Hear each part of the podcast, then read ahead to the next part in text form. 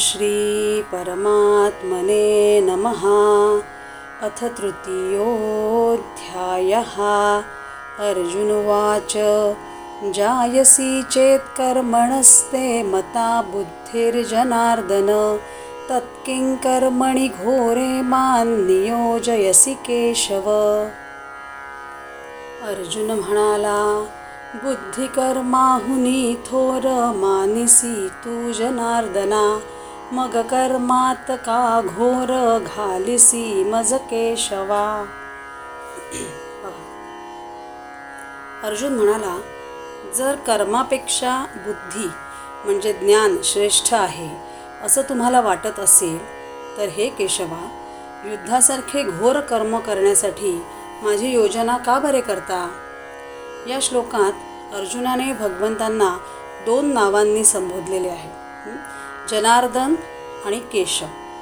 जनार्दन म्हणजे अर्दन.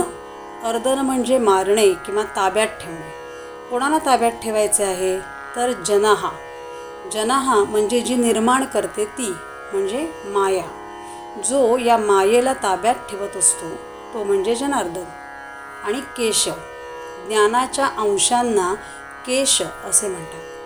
केशव म्हणजे जे ज्ञानाचे अंश नसून स्वतःच पूर्णपणे ज्ञानस्वरूप आहेत असे गोपालकृष्ण मागच्या अध्यायात आपण पाहिले की श्लोक एकसष्ट आणि अडुसष्ट ते बहात्तरमध्ये भगवंतांनी आपल्याला निश्चयात्मका बुद्धी आणि स्थितप्रज्ञाच्या लक्षणांविषयी सांगितले.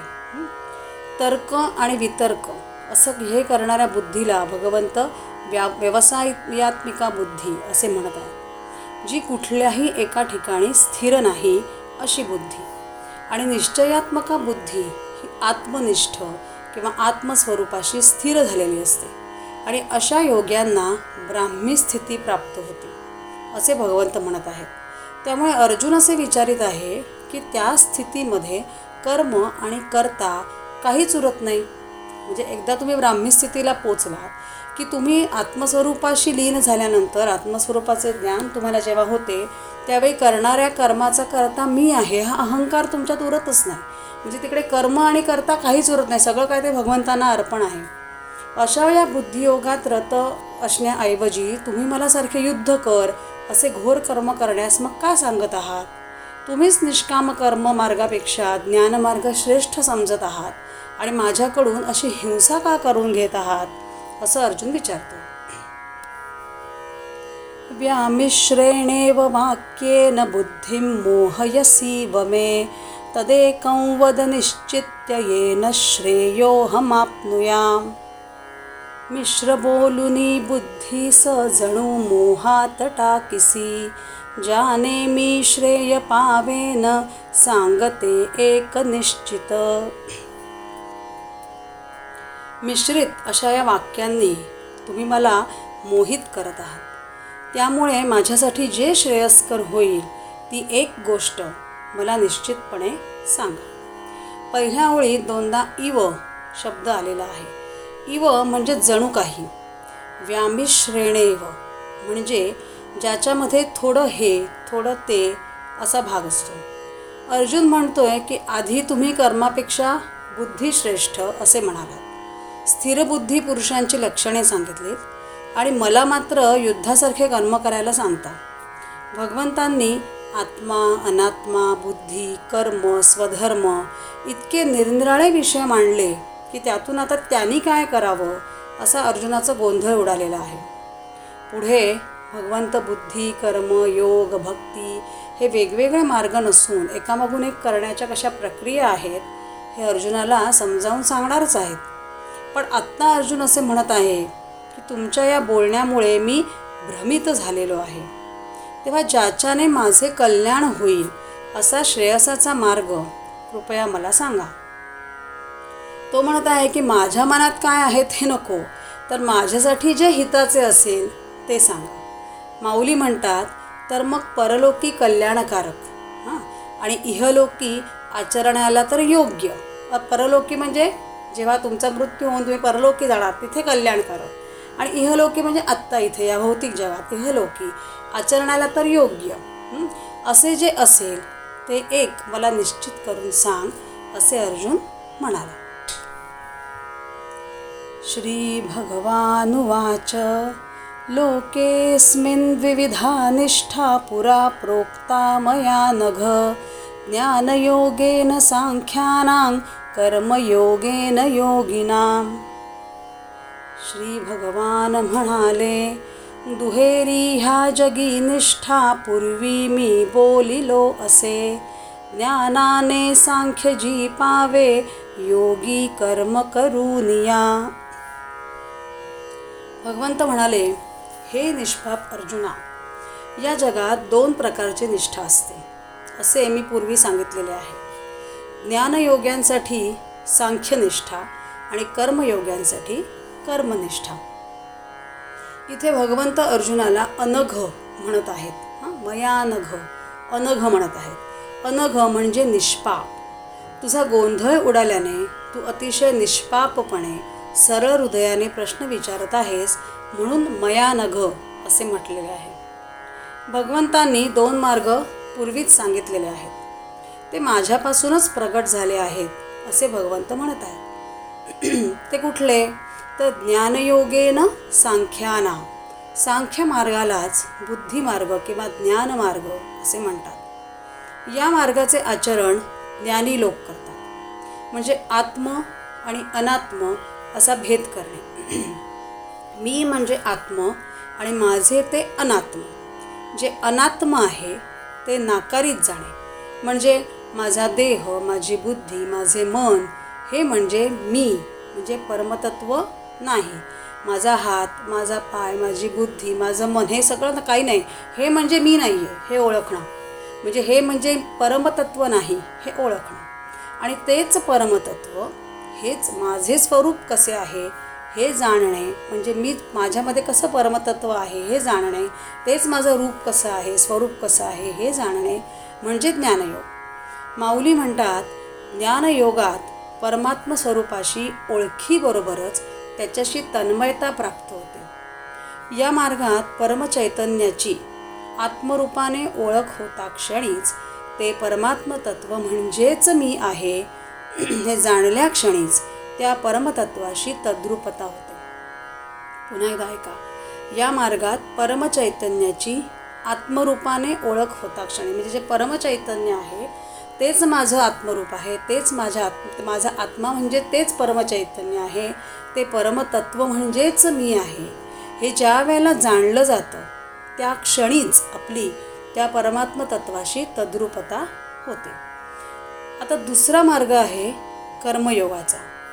दुसऱ्या अध्यायात सत्तेचाळीसाव्या श्लोकात आपण या कर्मयोगाची चतुसूत्री बघितली होती. एक कर्म करण्याचा अधिकार तुला आहे. दोन पण त्याचा फलाविषयीचा अधिकार तुला नाही. म्हणजे त्याच्या फलाविषयी तू आसक्त राहू नकोस की मला असंच फळ मिळालं पाहिजे असंच कर्मफळ मिळालं पाहिजे असं तू त्याच्या त्याचा अधिकार तुला नाही आहे तीन त्यामुळे तू अनासक्त राहून कर्म कर्म कर. म्हणजे आसक्ती आसक्तीरहित कर्म करायला शिकायचं.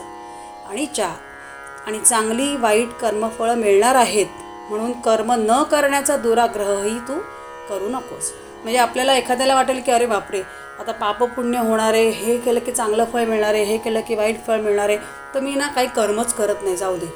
तर तसा दुराग्रहही आपण करायचा नाही आहे या कर्मयोगात स्थित राहून तरबेज होऊनही साधक परमगतीला पावतात. परंतु काही काळाने पावतात. भगवंतांनी परमतत्वात लीन होण्यासाठी जे विविध मार्ग सांगितलेले आहेत जसे कर्ममार्ग योगमार्ग भक्तिमार्ग यांचे साध्य शेवटी एकच आहे. हे सगळे मार्ग शेवटी ज्ञानालाच जाऊन मिळतात. पण प्रत्येकासाठी कोणता मार्ग योग्य? हा ज्याच्या त्याच्या क्षमतेवर अवलंबून आहे. भगवंत इथे ज्ञानमार्ग आणि कर्ममार्ग या दोन मार्गांविषयी बोलत आहेत. माऊलींनी यासाठी एक छान दृष्टांत दिला आहे. पूर्वेकडून किंवा पश्चिमेकडून वाहणाऱ्या नद्या या वाहताना वेगवेगळ्या दिसतात पण अंती समुद्रात मिळाल्या की एकच समुद्र होऊन जातात. तसे दोन्ही मार्ग परमात्मप्राप्तीचेच आहेत ज्ञानमार्ग किंवा कर्ममार्ग. पण ज्ञानमार्गात ज्ञानी तत्क्षणीच मोक्ष आपल्या स्वाधीन करून घेतात तर कर्ममार्गात कर्मयोगी आपला आचार पाळून काही काळाने पूर्णतेस पोहोचतात. न कर्मणामनारंभा नैष्कर्म्यं पुरुषो श्रुते न च संन्यसनादेव सिद्धिं समधिगच्छति। न कर्मारंभ टाळूनी लाभे नैष्कर्म्यते कधी? संन्यासाच्या क्रियेनेची कोणी सिद्धी न मेळवी.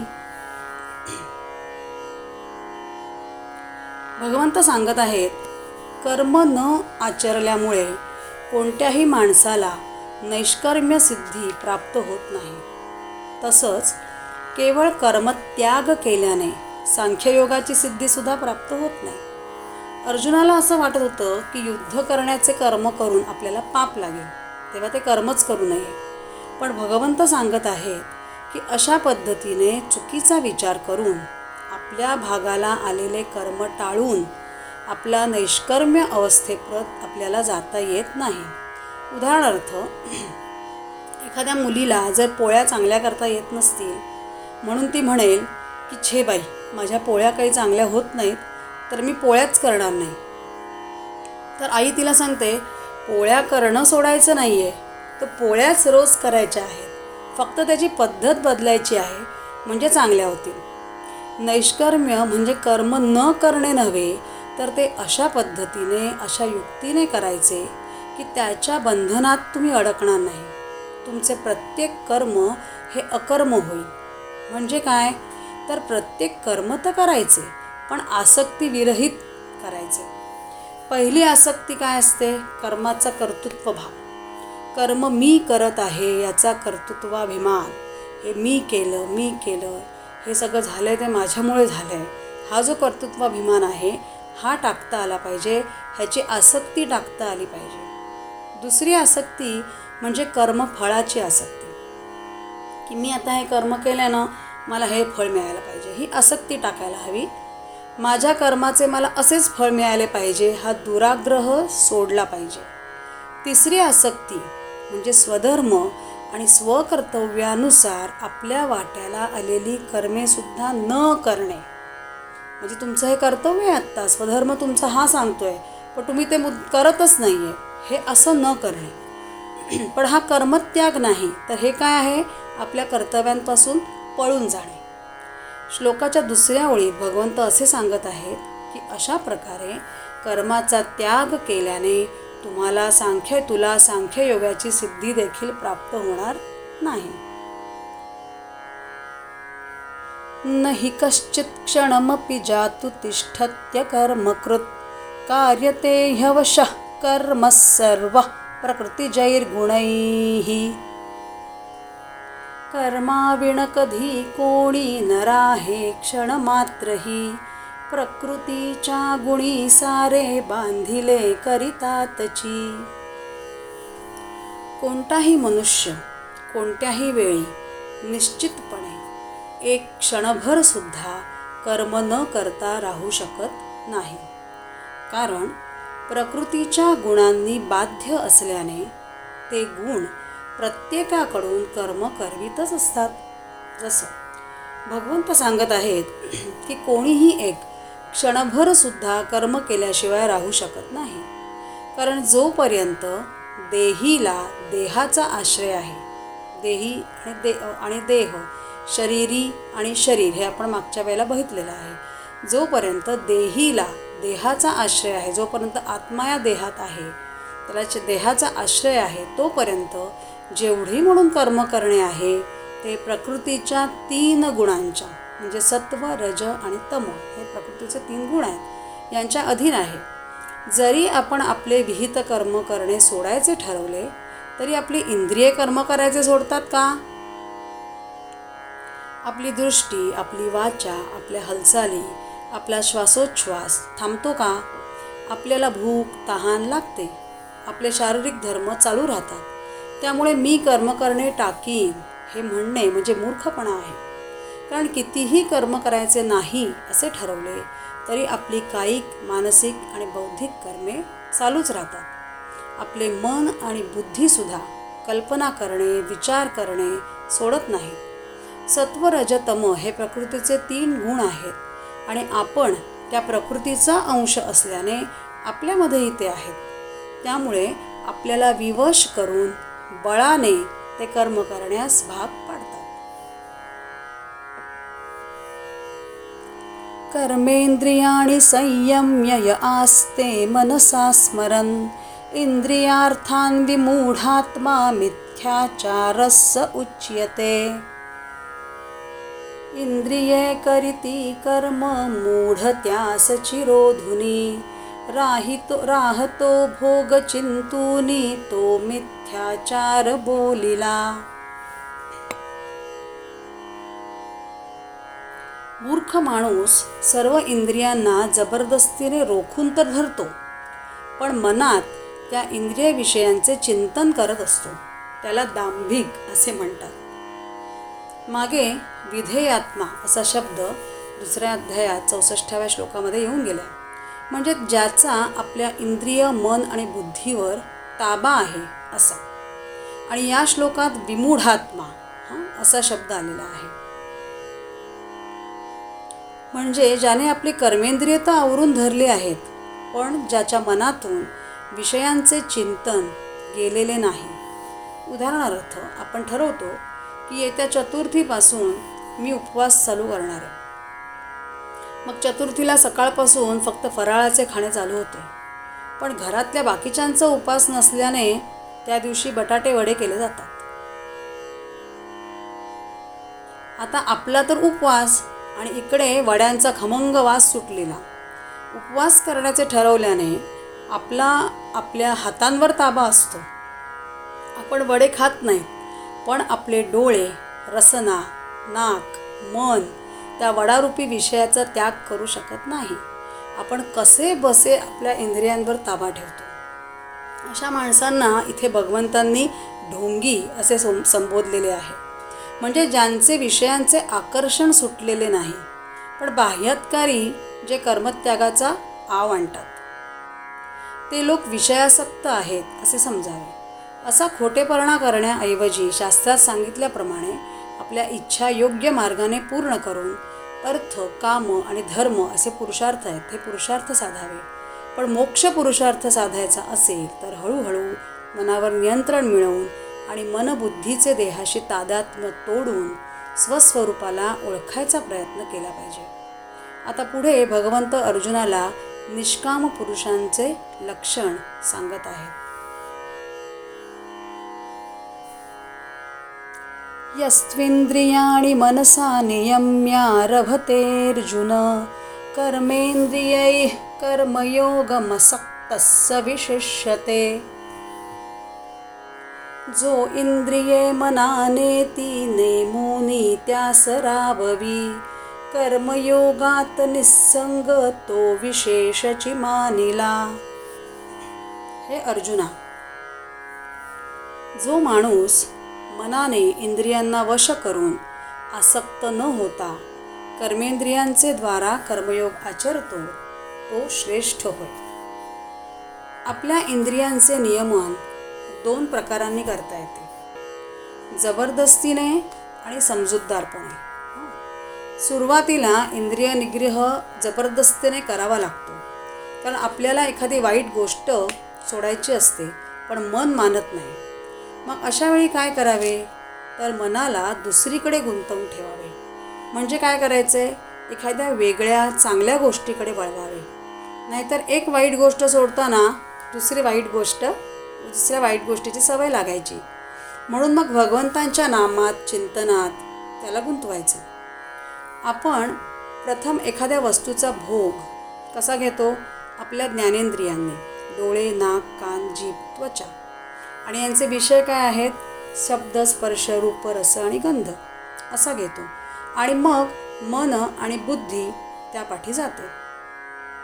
त्यानंतर आपली कर्मेंद्रिये त्यानुसार कर्म करतात. म्हणजे ज्ञानेंद्रिये एखाद्या विषयापाठी गेली आणि मन व बुद्धी यांना आवर घालता आला नाही तर माणूस भोगप्रधान होतो. त्या विषयातून मनाची आणि बुद्धीची निवृत्ती झाली की मनुष्य कर्मयोगासाठी आपली इंद्रिये वापरतो. मग विषयातून मन आणि बुद्धीची निवृत्ती कधी होते? तर जेव्हा तो अंतरयामी निश्चळ आणि परमात्म्याच्या स्वरूपात घडलेला असतो तेव्हा. एकदा तुमचे मन तुमच्या स्वस्वरूपाच्या ठिकाणी स्थित झाले की कर्मेंद्रिये कितीही कर्मे करत असली तरी त्या पुरुषाला त्यांच्यामुळे उत्पन्न होणाऱ्या विकारांनी लिप्त करत नाही असा मनुष्य योगी होय. श्रीकृष्णार्पणमस्तू.